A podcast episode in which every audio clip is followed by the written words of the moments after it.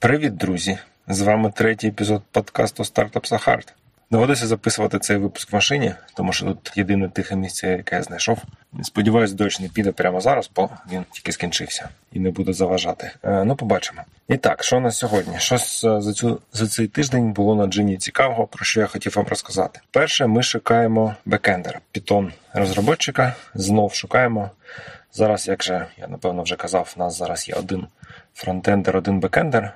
І дуже багато задач застріють на бекенді, тому що просто Саша не встигає все робити. От нам принаймні нужен хоча б один, а краще два. От зараз шукаємо. Що цікавого, я чомусь вважав, що буде простіше зараз шукати е, розробників. Ну тому що ринок наш трохи попустився в плані гонки за програмістами за зарплатами. Ну відповідно, я думав, що буде більше відгуків на вакансію і так далі, і буде більше кандидатів, з яких можна вибирати. Ну насправді ніфіга. А тобто, ми зробили в понеділок розсилку. Я писав про вакансію в Твіттері. Ми, звісно, на сайті її розмістили навіть. От зараз плашку повісили на сайт. І на це все там десь 500 приблизно переглядів у вакансії. Ну, в Телеграмі, звісно, писали. Е, близько 500 переглядів і 12, напевно, відгуків. Із них ну, кілька зовсім unqualified, в принципі, там нормальних, з якими можна спілкуватися, десь поки що четверо.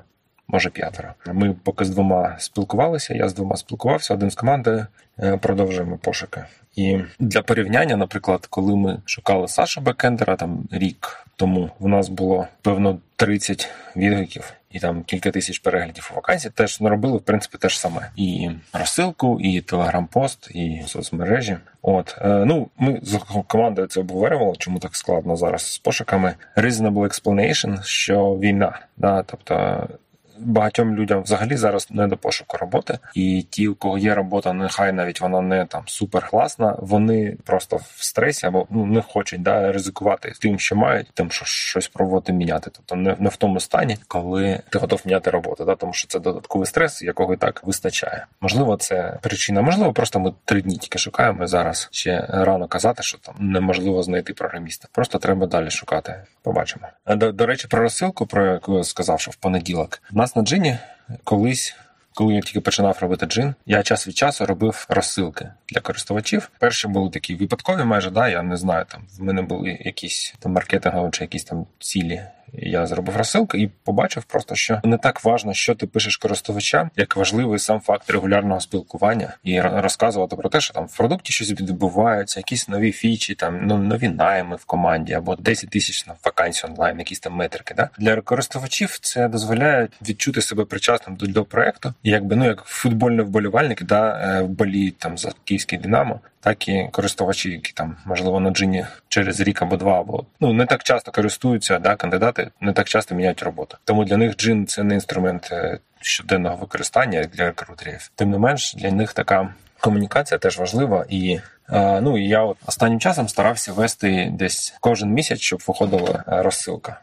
Там одна одна розсилка в місяць для кандидатів. Зараз я так от вже зробив з початку війни дві, напевно, розсилки, може навіть три. І в принципі вирішив, що зараз буду робити кожен тиждень. Кожен понеділок буде розсилка, і не тільки на кандидатів, на рекрутерів теж. Єдине, що не всі її отримують, то зараз її отримують або люди з України, тобто які фізично там інтерком каже, що вони знаходяться в Україні, або люди, в яких браузер language Ukrainian. Тому що ну, у нас багато інтернешнл користувачів, або там користувачі там з Нігерії, з Азербайджана. Їм фігачити українською мовою розсилку. Ну я не знаю, якось це трошки тупо. А як відрізнити в інтеркомі українця, який, наприклад, зараз в Польщі або в Німеччині, ми не знаємо. Якщо у вас ідеї є, як це можна зробити, то please let me know. Щотижнева розсилка для мене це важливий інструмент, щоб підтримувати контакт з користувачами, особливо зараз, коли всім складно, не всім навіть є час думати про, про роботу, але тим не менш вони пам'ятають про джина, і це такий ще один елемент е, звичної нормального життя, да, який в нас був до війни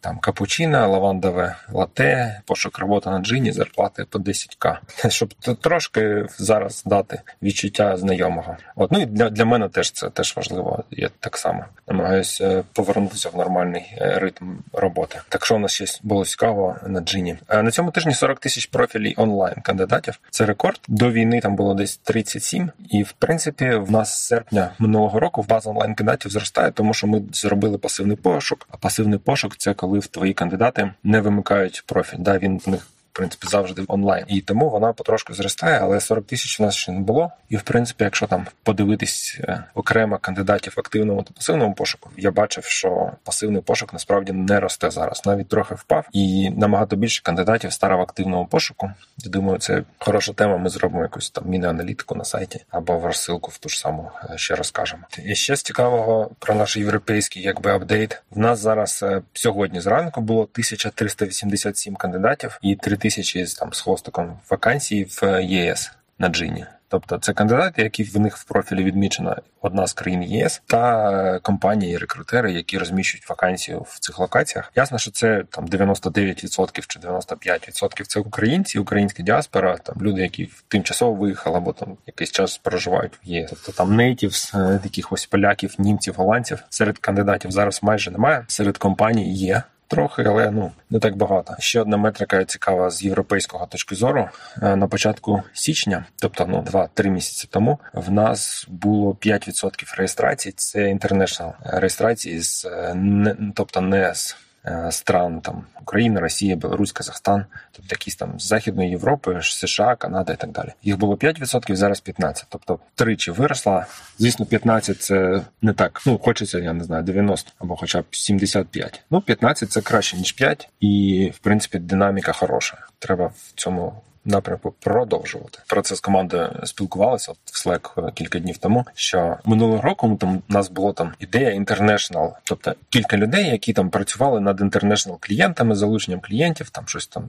Inbound, outbound, якісь активності. А зараз у нас, в принципі, вся команда працює на International. Фічі, які ми робимо з продуктом, вони для International, ці фільтри. Аналітику, яку ми зробили, і там опублікували на минулому тижні. Це теж для International. Тобто весь джин для International і вся команда працює на так, так чи інакше. Саппорт, підтримка, програмісти всі працюють в International, а не один або дві людини. Так, що ще сьогодні зранку мені прислали пост Лідії з е, Skyworker фаундера, засновниці, яка розповіла, що вони там зараз е, супер мотивовані і вони супер злі і хочуть е, продвигати Skyworker в Європі.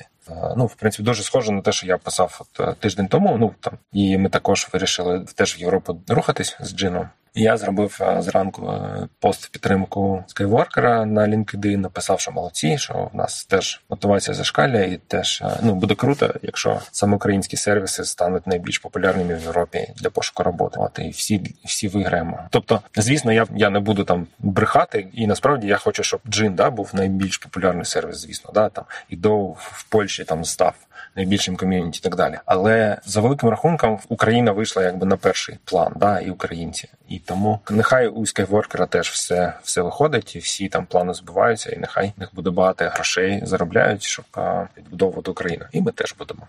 Так, напевно, все, що я хотів сказати. От зараз шукаємо бекендери. Да, з аналітикою ще аналітику ми опублікували, її трохи пошарили, але щоб її продвигати якось більш осознано, потрібен маркетолог. Ми спілкувалися з агенцією. Я спілкувався минулого тижня. Думав, можливо, там через агенцію це робити, але ні. Там дуже багато контексту треба передати ззовні. Цей контекст втратиться, тому що ну зовнішній підрядник, якого ми не, не можемо контролювати, він не залишається в команді, не передає досвід іншим і так далі. Тому знов таки будемо шукати маркетолога. От, ну все напевно. Сьогодні що тут в мене? Я ще хотів щось про вітряні тривоги. Щось в мене написано. Я вже не пам'ятаю, що хотів сказати. Ну, напевно, що не дуже зручно робити інтерв'ю з кандидатами, коли там в тебе лунають повітряні тривоги. От, але поки з цими двома якраз нормально було, не лунали. Е, останній пункт це подкаст, який ви зараз слухаєте або читаєте. Він є в iTunes. Я таки розібрався, як його додати в Apple Podcast. Це дуже просто виявилось, і я вже перевірив через Overcast, яким я користуюсь, що він його можна там знайти. Е, Startups Ahard він називається. По назві можна його знайти. Я теж додам лінк в пост, якщо ви хочете підписатись в подкаст клієнті. На цьому в мене все і до зустрічі на наступному тижні, друзі.